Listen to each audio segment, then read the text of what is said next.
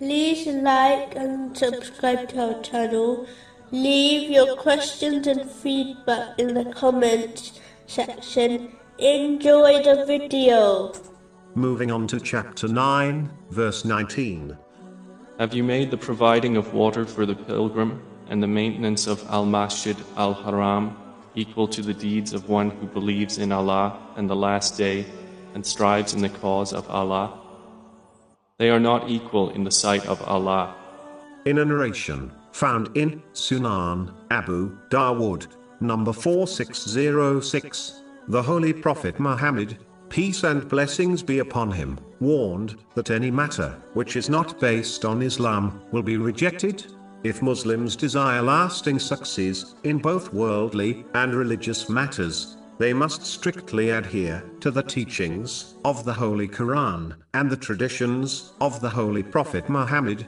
Peace and blessings be upon him, even though certain actions, which are not directly taken from these two sources of guidance, can still be considered a righteous deed.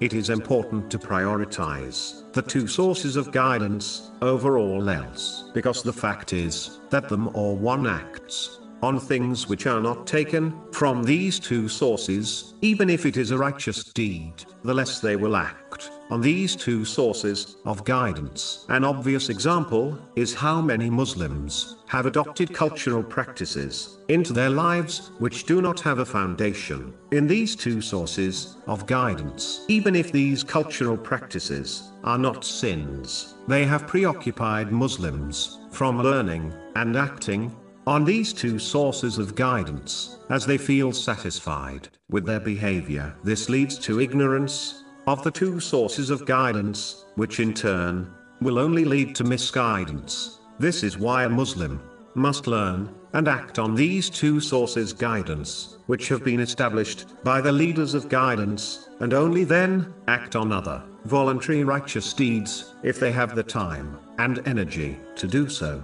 But if they choose ignorance, and made up practices, even if they are not sins, overlearning, and acting on these two sources of guidance, they will not achieve success.